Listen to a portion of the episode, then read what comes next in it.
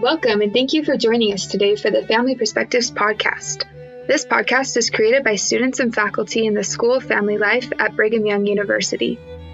We believe that relationships are central to living fulfilling lives, and like any skill or expertise, relationship intelligence can and should be improved and developed. In this podcast, we'll turn to the experts for knowledge and tips to help you improve your relationship IQ. I'm Misha. And I'm Lindsay. And we're your hosts on today's episode about smart principles for parenting. Today on the podcast, we will be diving into principles for smart parenting, and we are excited to have Dr. Larry Nelson here with us. Thanks for coming. Thanks for having me. Dr. Nelson has been teaching for over 20 years here at BYU. He studies factors related to children's social development, such as parenting, culture, and self perceptions, as well as factors that lead to flourishing or floundering in the transition to adulthood. Thanks so much for joining us today, Dr. Nelson. Thank you. Excited to be here. We think this podcast will be valuable not only for students and alumni who are parents themselves, but also for students trying to navigate their own adult relationships with their parents. To start off, can you give us a little bit of background into some of the ways that parenting has changed in our modern age and what parents are having to do to adapt now? Yeah, I don't think there's a single thing that has changed more than the need to parent um, into the 20s. It used to be that children turned 18 and kind of on their own and adults, and that has changed. And probably the two biggest reasons for that are the average age of marriage has increased. So we're now up to the average age of marriage for men in the United States is uh, about 30 and 28 for women. The other thing that's changed is the need for more schooling to get a, a career. No longer can a high school diploma do the trick.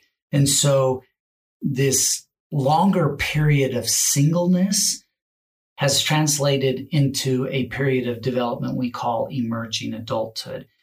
Emerging adulthood is very, very different than anything we've seen before it is now viewed as this time, young adults, uh, if we ask young adults or emerging adults, as I'll refer to them, do you feel like you're an adult? They'll say no. They'll say in some ways yes, in some ways no, but they don't fully feel like adults yet. Along with that, they just view this time period as a time to have fun and, and put off adult roles and explore their lives. One of the challenges, though, is that brain development is not yet uh, complete. Uh, we used to think that the end of adolescence is when brain the brain was done developing. We now know it's not developed until the mid 20s. So, what does that have to do with parenting? Why is that so important to understand? Prior to age 18, there is a lot of structure provided for children and teenagers there's hardly a moment of the day that an adult does not have responsibility for, or at least know where a child is, whether that's a parent, a teacher, a coach, an employer. And that structure is needed because we provide structure to children and teens to protect them until they have the social, cognitive, emotional, and moral skills to make decisions for themselves. So structure is important until they develop those uh, capacities. Well, they turn 18, graduate from high school, and all of a sudden we give them complete independence in decision making.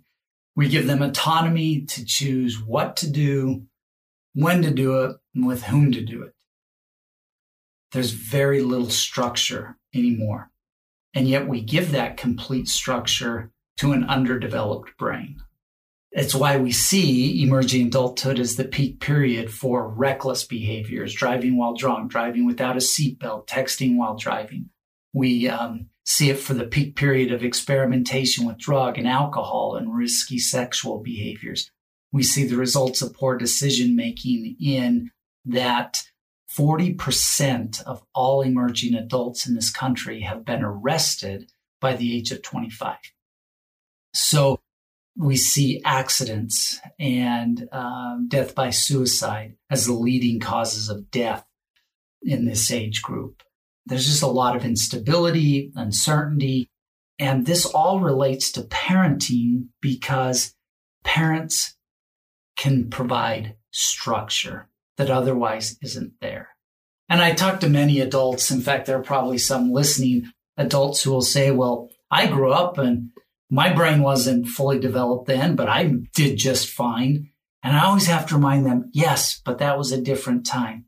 Once again, you usually went straight into a career or earlier on. So once again, you were expected to be somewhere and somebody was kind of monitoring what you were doing or you got married at a younger age. So I joke that when we married uh, younger ages, at least there were two people with half a brain and together they had a full brain. kind of my way to joke to portray this that it's just the context is different for being in a young adult today and that is why the need for parenting to continue past 18 is probably the biggest change I've seen in parenting over my career.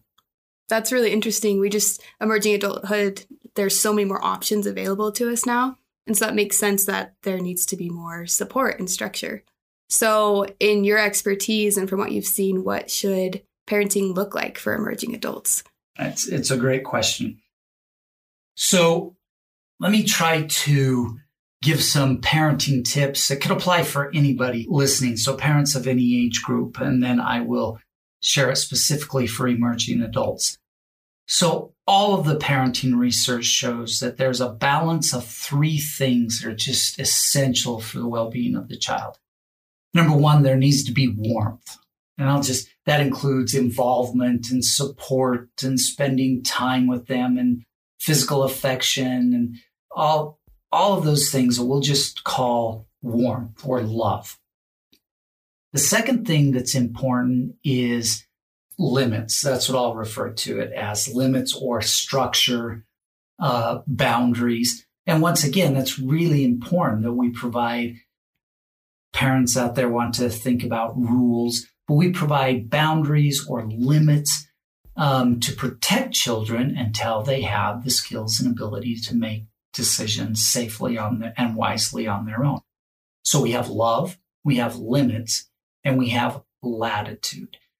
Latitude, or what we refer to it as in the scientific literature, uh, autonomy granting. We we have to give children the chance to express their autonomy and make choices because by giving them that opportunity, they get to practice making choices and they'll become better at it. So if we consider this love, limits, and latitude, they're all important, but the degree of importance changes over time. So what do I mean? Whether you're a parent of a two year old, a six year old, a 12 year old, 16 year old, or a 20 year old, children need love. They need warmth. They need affection. And it may change how that's given. Again, with a two year old, it may be cuddling with them and reading stories to them. With an eight year old, it may be sitting down and helping with homework. With an older child, it may be attending their recitals or staying up waiting for them to return from a date so you can hear all about it.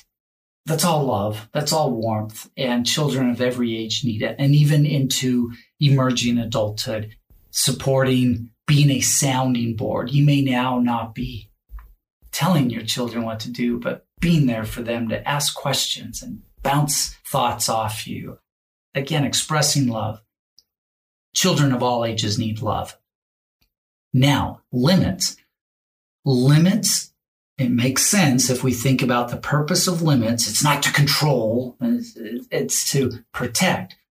So it makes sense that with young children, who are just starting to develop social skills and cognitive abilities and emotional skills that we have a lot of limits in place. We have a lot of rules. We have a lot of boundaries. That's important. Again, not to control, not because I said so, because I'm your father, but we're trying to protect the child. But they need to start practicing choosing agency. And so how could that look at an early age?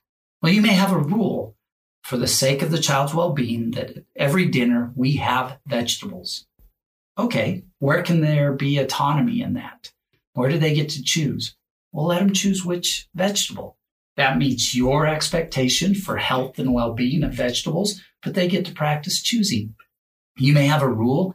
Bedtime is at eight o'clock, for example. That's the rule. But then let your child choose. What pajamas are they going to wear? What book are you going to read at bedtime? Who's going to tuck you in? So within the safety of those limits, they're getting to choose and practice that. So if you picture this at every age group, there's going to be love. Early in a child's life, there's the limits are going to be high.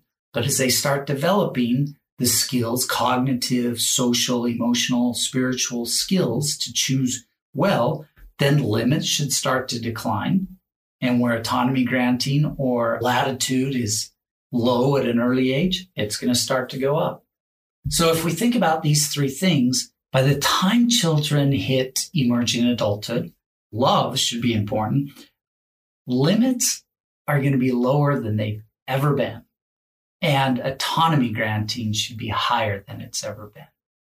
So when we start to take those principles and put them in place, now we start seeing parenting as being supportive, encouraging of using their agency, their freedom to make choices, but still there to lend that steadying hand when needed, advice when sought, resources to help them move forward or flourish, as I call it, rather than flounder. So that balance, love limits latitude. I like that. That's a really easy way to remember all three of those important elements. So, with this type of parenting, using all three of these principles, what are some of the unique challenges that can come up with trying to parent and support emerging adults? So, as loving parents, we want to see our kids do well. None of us want to see them floundering. So, how do we kind of balance? Let's start with the extremes of parenting that we should avoid. One that we often hear is you're 18, you're on your own, good luck. And I kind of just have to chuckle because if we picture starting to tackle adulthood, the principles are really no different than when we helped that toddler learn how to walk. We didn't just look at that 11 month old and say, You're on your own. You're 11 months now. Start.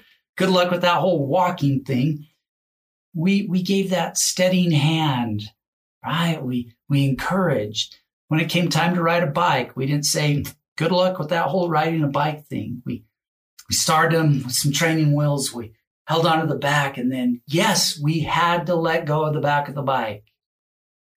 We provided some encouragement and stability and some lessons you just turn the car over to them at age 15 or 16 and think that all of a sudden they're just because of a magical age, they were going to be able to do it. So likewise, hopefully the adolescent years were helping to start teach the skills and the steadying hand, but there's still going to be some of that as they start on their own, the process of being independent and making choices. So, oh, we should never just leave them on their own. You're completely on your own to learn to figure out college and budgets and insurance and all of those things that's so important that we teach, lend a steadying hand, and then, yes, of course, let go of the bikes. Somebody's probably listening going, this sounds like helicopter parenting. All right, we're going to have to talk about it. so, yes, the one extreme is don't don't forget about the the love, the support, the encouragement. But on the flip side, yes, you being controlling, over controlling, terrible for this age. Remember, limits need to be going down, not up during this age. So, what are some ways that we might be over controlling of kids? Number one, we, we could be very manipulative uh, in controlling their behaviors. I'll only provide some financial assistance if you major in what I decide is best for you. Or if you don't break off that uh, dating relationship because I don't like the person, then you know, I'm not going to keep you on my insurance. I mean, that's very manipulative, controlling behavior. We shouldn't do that. That's behavioral control. We should never engage in what's called psychological control. And that's manipulating the child, controlling the child by using the relationship as a weapon. Oh, really? After all I've done for you, that's how you show me you're grateful? Just that manipulative, cold shoulder, uh, guilting, shaming.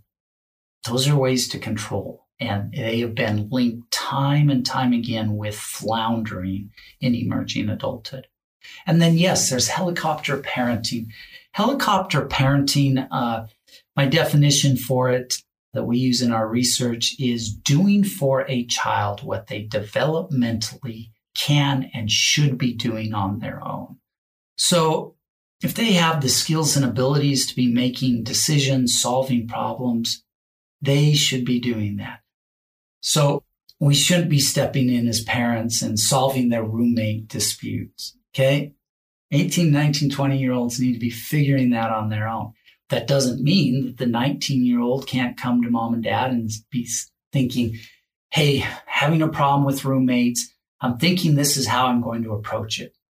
Is there anything you would have me think about that I'm missing? Do you see that? Who's leading now? Parents aren't solving it. They're not doing it, but they're there for support. And so we shouldn't be hovering, jumping in and doing for kids what um, they absolutely can and should be doing for themselves at that time in their lives. So avoiding those extremes are some we should be very aware of. Right. Kind of finding that sweet spot. Yeah. That's great. It seems, it sounds to me a lot like this is more of a collaborative approach with emerging adulthood instead of telling them exactly what to do, being that authoritarian type parent, just yeah. being that support and someone they can collaborate with and come to. And when we, when I interview uh, emerging adults about what do you feel you need to do before you'll see yourself as an adult? Because again, just turning 18, they don't feel like adults. I've asked them over and over in my research, and things like getting married doesn't just make them an adult. Just graduating from college that doesn't make them adult. I refer to it as pieces of paper that sometimes have been the outward signs of becoming an adult. A college diploma, a birth certificate, becoming a parent, uh, a marriage certificate or marriage license, a paycheck. These are pieces of paper. Emerging adults say, I will finally feel like an adult when I have developed some characteristics and skills. Things like once I've learned to accept responsibility for the consequences of my actions, once I've learned to be able to care for other people as much as I focus on myself. But they also say, I want to develop a relationship with my parents as equals. So they are uh, redefining and renegotiating, as it were, this collaboration uh, that occurs in the context of a relationship. So you're absolutely right. And they want it. Yeah. So it's important. You've talked about the two extremes of things that the parents should avoid on both sides. So, what's kind of the sweet spot? What are some things that parents should be doing to help their children? So the thing that we should have in mind is the goals that we have. We want our children to flourish. We want them to be these, these strong, independent, successful in their various uh, aspects of life, relationships and school and work, their hobbies. And so we want that. They're making progress towards those things we call flourishing yeah, developing skills needed to succeed, reaching some of these important milestones. We call that flourishing, whereas floundering is the failing to make progress towards becoming an adult, uh, struggling in and just stagnating, eh, or yes, engaging in things that are outright harmful, illegal, destructive to them or other people. So, this notion of flourishing and floundering. So, too often I hear people arguing about certain practices that are either right or wrong. And it's, not about a practice, it's about the child making progress. So, let me give an example. I hear all the time about kids living at home Is that good or bad? It's awful because, or it's good because. The question to be asked is Are they making progress? You can have one child who's living at home and utilizing that to, instead of having to work to pay rent, they can take an extra class to get through school sooner, or it gives them the opportunity to do an unpaid internship that will help them get into grad school. So you're providing that stabilizing hand, you know, the, the adult equivalent of the hand on the back of the bike until it's stable enough to let them go. You giving that support is helping them flourish. It's assisting them to make progress. That's great then. But the very same thing, a child living at home, and all they're doing is living at home, playing video games, eating your food. They're not taking any college classes. They don't have a job. Now you are facilitating floundering. So I hope that's clear that it's it's not that a certain practice uh, of by a parent that's in itself right or wrong is are you facilitating their progress or are you facilitating floundering and so thinking about in those terms what can i do to support encourage facilitate there's research that my colleagues and i have done as well as other research in this area that two approaches to supporting children financially, for example, can be problematic. So in our work, we looked at how much parents paid for things such as housing, tuition, books, groceries, and play, their, their recreation.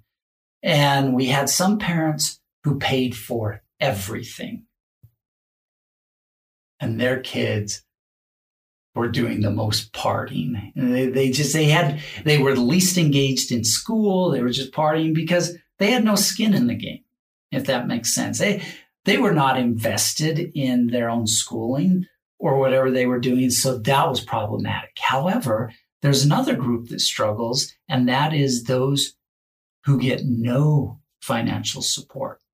And again, please let me stop here. Some people are saying, well, I don't have the finances to give. Please listen to just the principle that I'm trying to convey is if you can provide support, whether that's emotionally via some resource, you know, the old family car that you can send with the college, whatever, finances, it's the principle.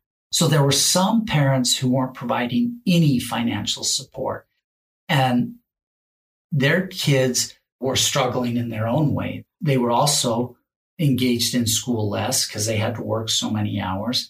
And they were being forced into some adult roles of a lot of hours at a job.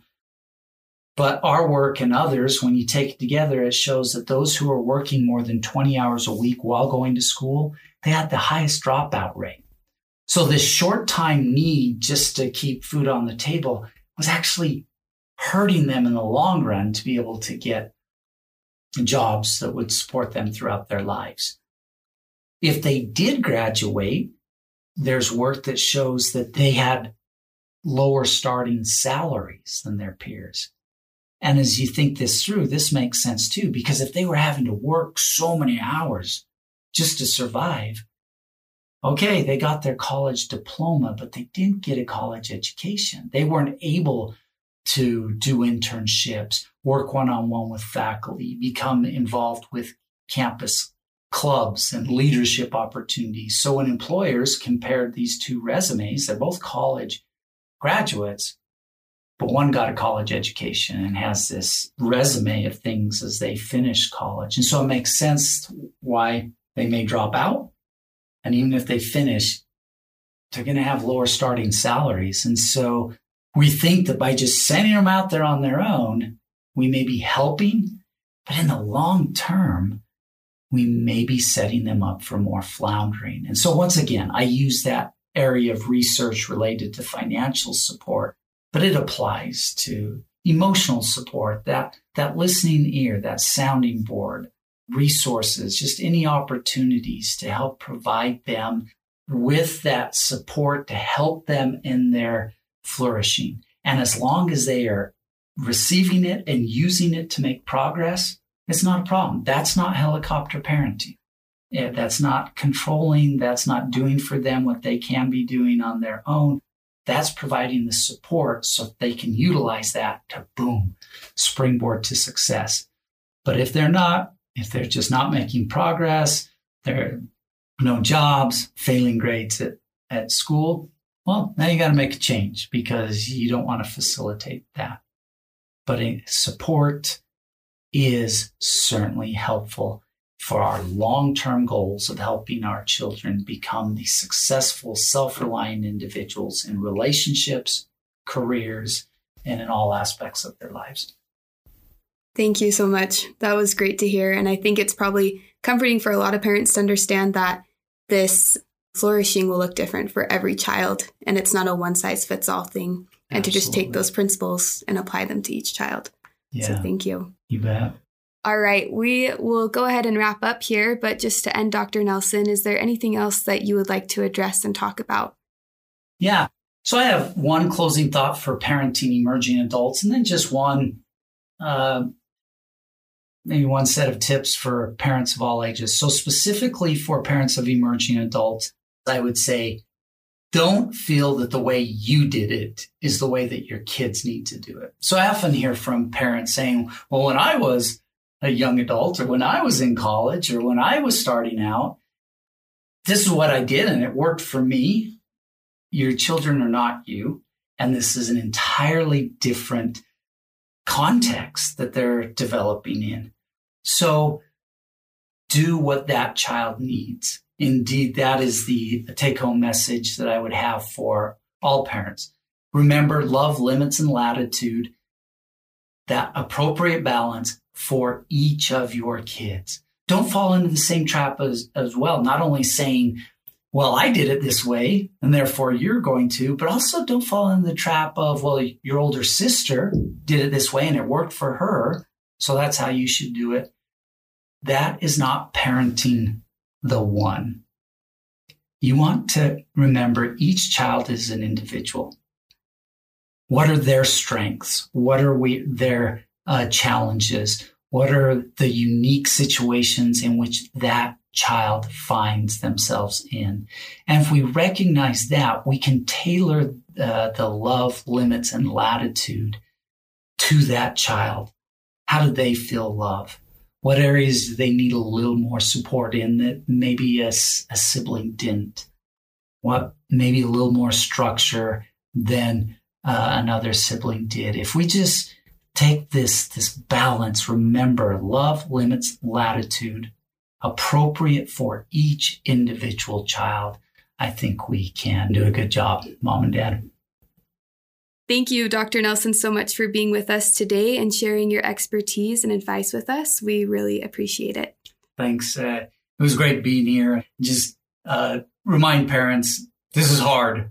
This is hard for all of us. So you're doing great. Keep it up. And Thanks for giving me the chance to share some of those ideas and thoughts. A big thanks to our listeners for joining us today. We've learned a lot of valuable principles for smart parenting, and I hope that we can take these home and put them into practice. If you have any questions or inquiries, please email us at byusflpodcast at gmail.com. Make sure to subscribe to our podcast on your listening platform to catch future episodes. Until next time.